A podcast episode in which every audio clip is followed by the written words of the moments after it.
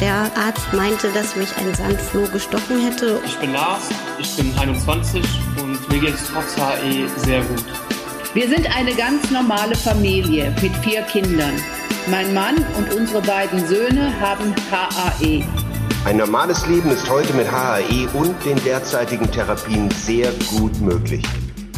Herzlich willkommen zu einem neuen Podcast, in dem es um die seltene Erkrankung HAE, das hereditäre Angioödem geht. Und auch dieser Podcast ist wieder eine Produktion von Takeda ein dickes Gesicht, zugeschwollene Augen, eine angeschwollene Wange, eine Hand, die plötzlich anschwillt und immer dicker wird. Das kennen viele HAE-Patientinnen und Patienten vor allem aus der Zeit, bevor ihnen eine eindeutige Diagnose gestellt wurde und sie dann eine Therapie erhalten haben. Das sind aber nur äußere Anzeichen für HAE. Innere Schwellungen sieht man nicht, aber sie sind sehr schmerzhaft und können auch lebensbedrohlich sein. Daniela Weinert 47 Jahre, kennt all diese Anzeichen des Krankheitsbildes nur zu gut. Aber sie kennt zusätzlich noch eine weitere Erkrankung. Wie kann man so ein dickes Päckchen tragen, positiv bleiben und sich zusätzlich zur Aufgabe machen, andere Patientinnen und Patienten aufzuklären und auch die eigenen Erfahrungen an andere Betroffene weiterzugeben? All das werde ich Sie heute fragen. Herzlich willkommen, Frau Weinert. Hallo. Beginnen wir mit der seltenen Erkrankung HAE. Wann haben Sie gemerkt, dass da etwas nicht stimmt bei Ihnen? Ja, gemerkt eigentlich, das war so ein schleichender Prozess, äh, begann so mit Eintritt der Pubertät. Schlimmer wurde es dann mit 14, 15, dass man sagen kann, dass ich, also ich habe überwiegend äh, Magen-Darm-Schwellung gehabt, dass äh, da so, sagen wir mal, wöchentlich oder alle zwei Wochen eine schwere Attacke kam mit äh, schweren Erbrechen, ähm, schwere, also dolle Schmerzen und die dann immer so drei bis vier Tage gedauert haben. Wie lange hat es dann gedauert, bis ein Arzt, eine Ärztin eine eindeutige Diagnose gestellt hat? Naja, gedauert hat es noch eine ganze Zeit. Also das wurde mit 19 Jahren, also wo ich 19 war, gestellt. Und eher auch durch einen Zufall, weil meine Mutter ja auch betroffen ist. Und wir waren beide in der gleichen Woche beim Zahnarzt und sind dort äh, nach einer Behandlung massiv im Gesicht angeschwollen. Und unser Hausarzt und unser Zahnarzt befreundet sind und die dann halt ähm, gedacht haben, Mensch, das ist doch komisch, da hilft auch irgendwie kein Cortison und die normalen Medikamente helfen nicht, die, die Schwellung, die ging nicht weg und beide gleichzeitig und irgendwie die Symptome auch irgendwie alle sehr ähnlich. Naja, und dann ging es halt irgendwie dann doch holter die Polter, es wurde Blut abgenommen und äh, dann hatten wir dann letztendlich eine Diagnose. Ihre Mutter hatte aber bis dato eben auch keine Diagnose. Nein, die hat also einen ganz, ganz langen Leidensweg hinter sich, also über 20 Jahre Boah. mit schwersten Attacken. Zweimal auch wirklich kurz davor, dass sie es nicht überlebt hätte und jedes Mal ohne Diagnose. Was hat Ihre Mutter denn gesagt, als die ersten Attacken, die ersten Schwellungen bei Ihnen aufgetreten sind? Hat sie da nicht gesagt, komisch, du hast es genauso so wie ich? Also ganz komisch ist, dass es uns, wir sind nicht einmal auf die Idee gekommen, dass wir beide ja irgendwie was Gleiches haben können. Da sind wir, bei mir war das Ganze, ich war halt sehr, sehr dünn zu der Zeit, weil ich halt, wie gesagt, mich immer jede Woche drei Tage übergeben habe und es hat natürlich auch unheimlich gezerrt am Körper und ähm, da wurde bei mir dann halt Magersucht und Bulimie und psychische Probleme normal in der Pubertät und alles Mögliche, was dann da so her hervorgeholt worden ist, was aber meiner Meinung nach nie so war. Ähm, aber wir sind da nicht drauf gekommen, dass wir beide das Gleiche haben könnten. Was hat das mit Ihnen gemacht? Also wenn man so lange eine Erkrankung hat und dann werden plötzlich Diagnosen wie Bulimie oder andere Dinge gestellt. Das macht einen wütend. Also mich hat das unheimlich wütend gemacht, weil mir, ich hatte immer das Gefühl, mir wird was unterstellt. Und es ging meiner Mutter genauso, die hat es auch immer gesagt, sagt sie, also auch, auch mit dem Essen. Ich habe unglaublich gerne gegessen und ich hatte überhaupt gar kein Problem, auch nicht mit meinem Körper und alles, was einem so nachgesagt wird. Ich hatte einen tollen Freundeskreis, eine tolle Familie, schulisch war alles in Ordnung. Also es gab gar kein, keine Anzeichen sonst irgendwie für so eine Diagnose. Und das war mir selbst in dem Alter schon immer zu leicht dahergesagt. Jetzt haben wir gehört, dass es bei Ihnen beiden, bei Ihrer Mutter ja noch viel länger und bei Ihnen dann auch gedauert hat. Dann kam der Tag, an dem dann Abgleich stattfand zwischen Zahnarzt und Arzt. Und dann sind Sie wohin gegangen? Also zu unserem Hausarzt. Der hat äh, letztendlich also erstmal bei mir Blut abgenommen und äh, hat dann meine Mutter auch noch hergebeten, weil er sagte, also es ist ja in den meisten Fällen, also nicht in allen, aber halt sehr naheliegend, dass äh, es halt geerbt worden ist. Und äh, dann die Ergebnisse hatten wir dann ja, ich weiß nicht, zwei, drei Tage später, dass es dann HAE ist. Und da haben Sie jetzt Ihre Mutter und Sie beide da gesessen und haben was gesagt nach so vielen Jahren? Ja, erstmal ein riesengroßes Fragezeichen. Was ist das überhaupt? Weil wenn einem jemand sagt, du hast Krebs oder du hast äh, Diabetes oder so, dann kann man irgendwie was mit anfangen. Aber HAE, ja, was ist das denn eigentlich erstmal? Äh, da wussten wir gar nicht, was, also es war im Prinzip, ähm, hat uns das erstmal ja nicht wirklich weitergeholfen, muss ich sagen. Also man musste, und zu der Zeit konnte man sich auch noch nicht so wirklich informieren, das war es mit dem Internet und so, das gab es ja einfach alles so noch nicht. Das hat dann halt auch doch noch ein bisschen gedauert, bis wir da äh, überhaupt erstmal mehr zu sagen konnten. Das wollte ich eigentlich fragen. Wie haben Sie sich informiert? Woher haben Sie die Informationen bekommen? Und ich meine, Sie waren zu zweit. Ihre Mutter hatte ja schon ganz lange dann die Erkrankung. Ja, unser Hausarzt hat natürlich so das Grundlegende erstmal ähm, war aber auch sehr unsicher in der Therapie, weil, wie gesagt, er hatte ja vorher noch keine Patienten mit dieser Erkrankung oder beziehungsweise einen Patienten mal einmal im Studium wohl äh, erlebt. Wir sind dann irgendwann nach Münster geschickt worden in die Uniklinik, aber da war das im Prinzip auch ähnlich. Die wussten auch nicht, was sie, die haben dann halt in einem Buch nachgeschlagen und das stand dann da ganz klein irgendwo unten drin. Ähm, naja, so gut mit der, mit der Zeit kann. Also diese, diese ganzen Informationen, muss ich ganz ehrlich gestehen, alles, was wirklich wichtig war, habe ich durch die Selbsthilfegruppe erfahren, auf die ich dann irgendwann gestoßen bin, weil ich selber in einer Selbsthilfe-Kontaktstelle gearbeitet habe und gedacht habe, ach, jetzt gucke ich doch mal, ob es für HE sowas gibt. Habe da eigentlich gar nicht mit gerechnet, aber so bin ich dann halt auf unsere Sozi äh, Selbsthilfegruppe dann gestoßen. Und werden Sie und Ihre Mutter, sagen wir mal, mit der gleichen Therapie behandelt? Mittlerweile ja. Es war zwischendurch ein bisschen unterschiedlich, weil ich halt in einigen Studien war, äh, eben halt für meine Mutter und meine Tochter dann auch. Ähm, aber mittlerweile haben wir alle drei die gleiche Therapie. So, da haben wir schon die dritte im Bunde, die haben wir noch nicht erwähnt. Also irgendwann wurde die Familie, hat sich dann vergrößert, sie eine Tochter bekommen, die ist heute 24 Jahre jung und hatten sie damals, äh, sage ich mal, während der Schwangerschaft schon darüber nachgedacht, hm, könnte die vielleicht auch erkrankt sein? Ja, natürlich. Also das war, das war auch meine größte Angst und es wurde auch noch in der Zeit, wo ich im Krankenhaus war, also im Wöchnerinnenbett, wurde das auch getestet und ich habe das Ergebnis auch sofort bekommen, dass sie es leider Gottes auch hat. Ich hatte natürlich immer noch die Hoffnung, so eine 50-50 Chance, aber es hat, sie hat es dann leider auch. Jetzt haben Sie einen Alltag, wie wir alle. Sie sind berufstätig. Darf ich fragen, was Sie machen? Ich bin Sozialpädagogin. So, das heißt, Sie haben einen ausgefüllten Alltag, eine Familie. Und wie meistern Sie das alles mit Ihrer Erkrankung, mit HAE? Ah ja, also mittlerweile ähm, ganz gut durch die Medikamente, die wir jetzt bekommen, muss ich sagen, ist die Krankheit extrem in den Hintergrund gerückt. Ähm, ich bin mittlerweile, habe ich auch eine Leitung von zwei Einrichtungen und so. Und das wäre, ich sag mal so, vor, vor drei, vier Jahren einfach noch gar nicht möglich gewesen weil da die Krankheit einfach zu viel Raum eingenommen hat. Also von daher muss ich sagen, äh, mittlerweile sehr, sehr, sehr gut. Aber es gab auch andere, andere Zeiten. Und ich frage mich ehrlich gesagt manchmal noch, wie habe ich das eigentlich alles geschafft? Studium abgeschlossen, Kind und Familie und trotzdem den beruflichen Werdegang weitergegangen. Also es hat schon einiges an Kraft gekostet. Hat Ihr Arbeitgeber irgendwann gefragt nach Ihrer Erkrankung? Haben Sie ihn informiert? Ich habe da, ich bin da immer ganz offen mit umgegangen. Also ich halte da nicht viel von, das hinterm Berg zu halten, weil die Leute können einen besser einschätzen, wenn sie wissen, was einfach Sache ist. Und da bin ich eigentlich auch immer sehr gut mitgefahren. Äh, man bekommt dann auch eher Verständnis. Ich bin nie mehr oder weniger krank gewesen wie andere Mitarbeiter, also von daher brauchte, brauchten die da nichts befürchten. Aber sie wussten dann halt auch, wenn was ist, ähm, ne, dann, aha, okay, dann ist alles in Ordnung, wir wissen Bescheid. Sie haben das ja vorhin schon ganz gut beschrieben. Sie haben gesagt, ich weiß gar nicht, wie ich das alles geschafft habe damals. Meine Erkrankung, die dazugehörigen Therapien, dann den Alltag, dann Familie, dann Kind bekommen, ausgefülltes Leben. Und dennoch, Sie haben es geschafft. Und eines müssen wir festhalten, dass äh, mit den neuen Therapien, die es gibt, die Krankheit doch ein bisschen mehr in den Hintergrund rückt. Extrem viel weiter in den Hintergrund, muss ich wirklich sagen. Also ich, ich sage immer ganz gerne früher, wenn, ich, wenn wir verreist sind, also wir sind nie gerne verreist, weil wenn wir verreist sind, ist immer irgendwie eine Attacke passiert. Deswegen am liebsten immer so im gewohnten Umfeld. Aber wenn es denn dann doch mal der Fall war, habe ich gesagt, dann wurden als erstes immer die Medikamente eingepackt. Ganz, ganz wichtig. Und dann alles andere.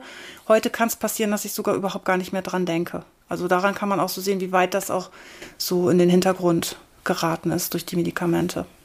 Das macht natürlich anderen Mut, die immer noch nach einer Diagnose vielleicht suchen oder inzwischen eine Diagnose HAE haben. Und dann macht es Mut zu hören, die Krankheit bestimmt nicht das Leben, weil die neuen Therapien einfach so gut sind. Ja, absolut. Dann kam der Tag. Ich nehme an, Sie waren bei der Gynäkologin, beim Gynäkologen und dann haben Sie eine weitere Diagnose erhalten. Und ich habe vorhin ganz zu Beginn unserer unseres Podcasts gesagt, das ist ein ganz schönes Päckchen, das Sie da getragen haben. Und jetzt gehen wir noch mal zurück zu dem Tag. Da hat es eine weitere Diagnose gegeben. Ja, letztes Jahr im Juli gab es die Diagnose Brustkrebs.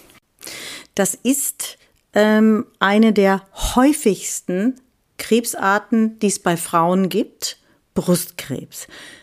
Haben Sie vorher, darf ich das fragen, haben Sie vorher das selber den Tumor ertastet oder ist das bei einer Vorsorge ähm, sozusagen festgestellt worden?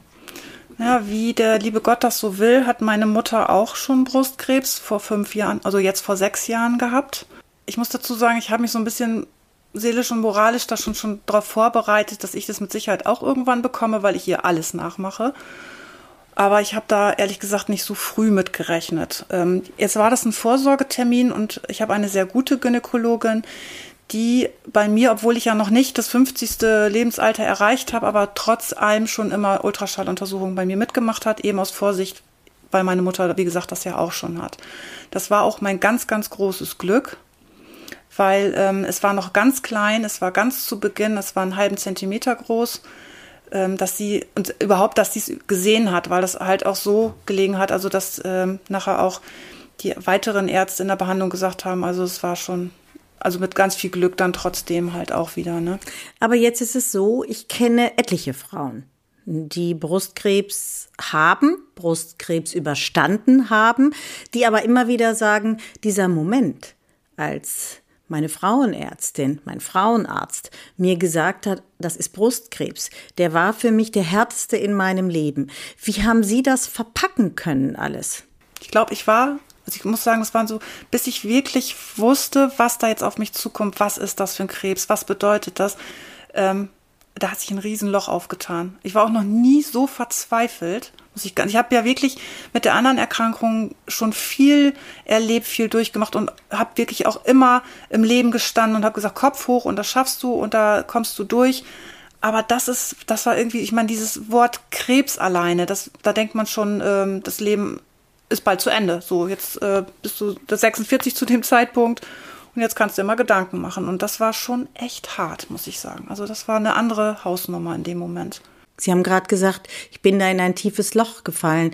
Wie haben Sie es denn geschafft, aus diesem tiefen Loch wieder ein Stückchen weit herauszuschauen? Also mir haben äh, die Informationen einfach geholfen. Was, was ist das überhaupt? Was bedeutet das? Wie sind da die Prognosen? Was kann ich dagegen tun? Äh, das hat mir schon mal ein Stück weit geholfen, dass ich das überhaupt einschätzen konnte. Und dann hat mir unglaublich erstmal meine Familie geholfen meine Tochter, die ist sofort äh, quasi hier wieder eingezogen, sechs Wochen. Meine Mama, die, die wohnen, die wohnen halt in einem Haus, ein Zwei-Parteien-Haus, die war halt da, die konnte mich natürlich auch verstehen, weil sie es halt selber auch erfahren hat. Ich habe tolle Arbeitskollegen, also wirklich kann, ich kann, also auch vom Freundeskreis, ich bin so gestützt worden von allen Seiten und das hat mir wirklich geholfen, muss ich sagen. Kann man das zusammenfassend so sagen, Sie sind einfach toll aufgefangen worden? Ja, absolut. Mhm. Welche Behandlung wurde bei Ihnen dann gewählt? Eine OP, ähm, also der wurde halt aus dem Gesunden entfernt, wie man so schön sagt. Äh, Lymphknoten wurden zwei entnommen und äh, anschließend gab es dann die Bestrahlung. Und ich muss jetzt, weil es ein hormoneller Brustkrebs ist, muss ich halt jetzt äh, fünf bis zehn Jahre Tamoxifen nehmen. Sie klingen weiterhin positiv. Ich habe das Paket angesprochen. Wie schafft man das? Und manche kommen aus diesem Loch überhaupt nicht mehr raus. Die schwimmen in so einer Orientierungslosigkeit, was auch verständlich ist.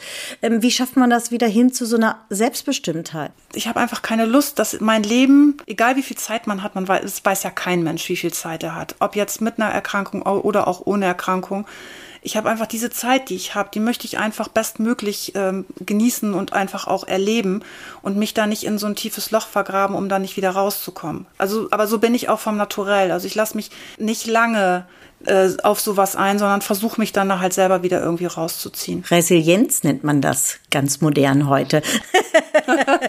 Habe ich aber auch nur in Führungskräfteseminaren immer gehört, genau. Wenn jemand sehr resilient ist, das heißt, er kriegt was auf den Kopf und zieht sich dann aber selber wieder aus dieser ganz schlimmen, schlechten Stimmung heraus und schafft das auch.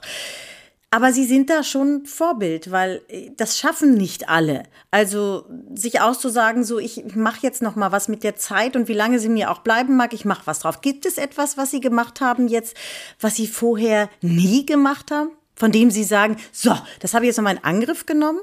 Eigentlich nicht. Ich habe mich die ganze Zeit gefragt, also man hat ja dann, ich hatte dann das erste Mal in meinem Leben ganz viel Zeit auch, was ich sonst nie hatte, weil ich auch immer sehr viel am Arbeiten bin. Ähm, aber so unterm Strich muss ich sagen, ich konnte mir doch mal ein bisschen Zeit nehmen. Ich mag halt unheimlich gerne das Kreative. Ich bin halt sehr gerne draußen in der Natur.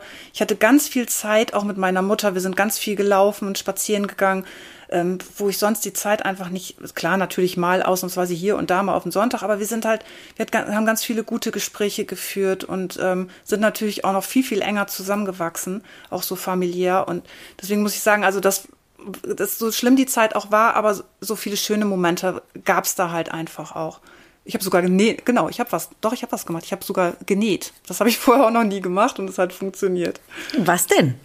So kleine Weihnachtsgeschenke habe ich gemacht, so Handyputzer und so habe ich dann zu Weihnachten verschenkt. Naja, wo dann Weihnachten vorbei war, habe ich gesagt, ich muss jetzt auch wieder unbedingt arbeiten, weil ähm, ich hatte dann so keine Aufgabe mehr und war dann auch froh, wo ich, der Arzt dann gesagt hat, so, go, du darfst wieder arbeiten und da hatte mich das normale Leben dann wieder. Handyputzer klingt gut. Sowas könnte ich auch ja. gebrauchen. Ich gebe mal, ja. ich gebe mal einen Weihnachtstipp. Handyputzer. Genau. Das ja. klingt gut. Jetzt haben Sie zwei Erkrankungen, HAE und dann die Brustkrebserkrankung. Und wie hat man das in Einklang gebracht? Also Ihre HAE-Therapie, über die Sie uns vielleicht gleich zwei Sätze sagen. Wie ging das äh, Hand in Hand dann mit der äh, Therapie Brustkrebs? Also das hat super gut funktioniert. Ich hatte zu der Zeit nicht eine einzige Attacke. Ähm, dieses Medikament, was wir bekommen, ist ja ein prophylaktisches Medikament, was wir uns äh, alle zwei Wochen also ich zurzeit noch alle zwei Wochen äh, spritze, damit ich keine Attacken bekomme. Das funktioniert natürlich, solange man ein normal geregeltes Leben hat, vielleicht auch ganz gut, aber es war jetzt natürlich auch eine Extremsituation, wo man sagt, naja, vielleicht kommen ja dann doch Durchbruchsattacken, egal in welcher Art und Weise und Form.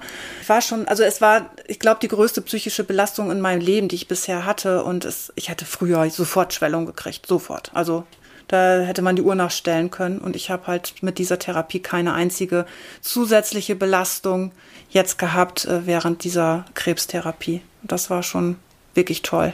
Was raten Sie mit Ihrer Erfahrung heute anderen Betroffenen? Trennen wir das mal. Machen Dreiteiler draus. Erstens, was raten Sie HAE-Betroffenen? Zweitens, Brustkrebs, großes Thema für viele, viele Frauen. Also ich finde erstmal, man sollte sich informieren man sollte sich nach Möglichkeit nicht unbedingt im Internet informieren, weil man da wirklich ganz, ganz viele Hiobsbotschaften erhält und man denkt wirklich, also das ist immer alles das Schlimmste. Ähm, heutzutage die Therapie ist bei Brustkrebs, fange ich da erstmal mit an. Also die ist schon wirklich echt gut und man, wir können ganz glücklich sein als Frauen, dass es diese Möglichkeiten überhaupt gibt. Ganz wichtig ist die Vorsorge. Also sie kann ich jedem wirklich nur ans Herz legen, unbedingt immer die Vorsorge und auch schon vor dem 50. Lebensjahr äh, wahrzunehmen. Und äh, weil umso eher es festgestellt wird, umso größer sind natürlich auch die Chancen, dass es auch geheilt wird. So, ne? Das muss man schon sagen. Beim HAE genau das Gleiche. Ähm, die Information ist da ganz wichtig und auch der Austausch ist wichtig. Also uns hat die Selbsthilfe, wir sind jetzt zu dritt in der Familie, wir können uns untereinander austauschen. Trotz allem ähm, erweitert man seinen Horizont, indem man sich auch mit anderen Betroffenen einfach mal unterhält.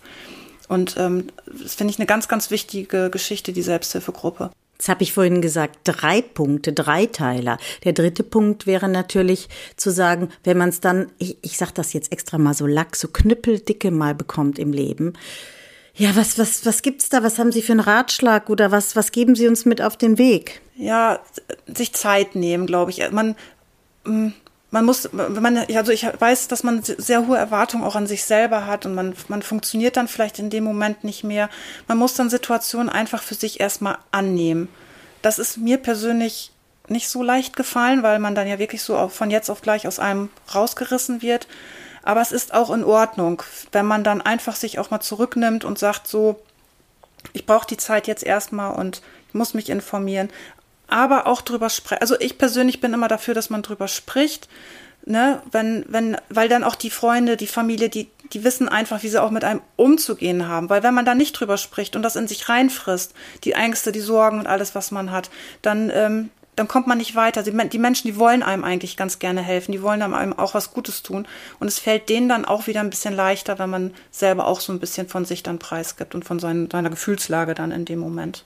Sie haben also eine gute Freundin von mir ist Frauenärztin, die jeden Tag quasi solche Hiobsbotschaften überbringen muss wie Brustkrebs oder auch Gebärmutterhalskrebs. Und auch die sagt immer wieder, wenn ich mich privat mit ihr unterhalte, ein wichtiges Stichwort. Das haben Sie auch genannt. Annehmen. Man muss das annehmen. Mhm, das stimmt. Und ich glaube, das war, ist ein, ein guter Tipp, den Sie da gegeben haben. Man muss es annehmen. Es gibt ja auch Menschen, die das dann einfach, ja, irgendwo in eine Ecke packen und sagen, ich will nicht drüber sprechen, ich will das nicht, ich will es auch gar nicht hören, ich habe es eigentlich gar nicht. Und ähm, glaube, das ist der bessere Weg, den Sie da gewählt haben. Absolut, das glaube ich auf jeden Fall für jeden. Sie sind ja die zweite Vorsitzende im Vorstand der HAE-Vereinigung. Inwieweit setzen Sie sich denn für die Erkrankung HAE ein in Ihrer Funktion? Ja, jetzt war so ein bisschen auf Eis gelegt wegen Corona natürlich, aber wir haben schon versucht, äh, auch medial so ein bisschen uns mit unseren ähm, Patienten auseinanderzusetzen. Wir sind natürlich jederzeit für Fragen auch telefonisch äh, zur Verfügung. Ansonsten, äh, wenn wir jetzt eine normale Zeit haben, sage ich mal ohne Corona, dann äh, gibt es immer regionale Patiententreffen und auch überregionale Patiententreffen, wo man äh, sich dann einfach oder die Möglichkeit hat, sich mit den Menschen zu treffen. Wir kennen uns natürlich viele schon über Jahre oder Jahrzehnte jetzt mittlerweile schon. Man freut sich auch aufeinander. Äh, neue Patienten, die dazukommen, die profitieren natürlich von diesem ganzen Wissen und der ganzen Erfahrung, die dann da so geballt sitzt, sage ich mal, mit ihren ganzen ja, Medikamenten und alles Mögliche, was man schon ausprobiert hat. Und ähm, ich empfinde das nach wie vor eigentlich immer noch als sehr, sehr schön. Ich bin eigentlich in diese Selbsthilfegruppe eigentlich nur so als Notnagel, so nach dem Motto, kannst du uns nicht helfen und wir, uns fehlt da gerade noch jemand und ähm, ich mache das jetzt, ich glaube, schon fast zehn Jahre und mit Begeisterung immer noch nach wie vor und das, äh, ich kann es mir auch nicht wegdenken. Also ich mache viel Öffentlichkeitsarbeit, äh, bei, bei mir immer noch dran liegt, weil es ist immer noch sehr unbekannt, die Erkrankung. Zwar nicht mehr ganz so schlimm wie noch vor 10, 15 Jahren, aber trotz allem immer noch nicht so präsent in den Köpfen vieler Mediziner auch. Und ähm, da, deswegen liegt mir da halt ganz viel dran, dass ich halt mich auch zur Verfügung stelle, damit man auch erfährt, also die hat das und ne, so. Aber halt auch sieht, dass man trotzdem ein normales Leben führen kann. Das ist mir halt auch ganz, ganz wichtig. Was wünschen Sie sich persönlich für die Zukunft? Ich wünsche mir natürlich am liebsten eine Therapie, die heilt, die, also jetzt für HAE vor allen Dingen auch das wegmacht, also keine Ahnung, wie man es macht, eine Gentherapie oder keine Ahnung. Wäre natürlich auch schön für meine Tochter, so auf Dauer. Vielleicht möchte sie ja auch nochmal Familie haben, Kinder bekommen und äh, dass das vielleicht halt einfach irgendwann gar, kein, gar keine Rolle mehr spielt. Auf einem guten Weg sind wir, muss man sagen, aber es geht immer natürlich noch viel besser. Es war ein tolles Gespräch mit Ihnen. Ganz herzlichen Dank dafür. Und äh, auf dass Sie weiterhin da aktiv sind und auch andere Menschen, andere Patientinnen und Patienten, auch vielleicht die, die Diagnose noch nicht erhalten haben, darauf aufmerksam machen. Awareness nennt man das ja heute, schaffen für dieses Thema. Und Ihnen persönlich wünsche ich natürlich wirklich alles Liebe und eine riesen Portion. Darf man das in dem Zusammenhang sagen? Gesundheit? Ja, gerne. Ich nehme eine ganz große Portion. Dann schiebe ich die jetzt rüber. Sie haben vorhin gesagt, ähm, bitte informieren Sie sich nicht über bestimmte Erkrankungen, Krankheiten im Internet. Es sei denn, und das sage ich jetzt, es sind seriöse und zuverlässige Informationen. Genau. Und da habe ich noch eine. Wenn Sie nämlich mehr über das hereditäre Angioödem erfahren möchten, wissen möchten, wissen möchten, wie heute ein normales Leben mit HAE möglich ist, weitere Tipps für den Alltag benötigen, dann empfehle ich Ihnen jetzt eine Website und das ist www.lebenmithae.de. Ich sage danke, Frau Weinert, danke fürs Zuhören und freue mich auf Sie, auf euch, auf die weiteren Gäste und unsere nächsten Podcast. Bis dahin, tschüss. Vielen Dank, tschüss.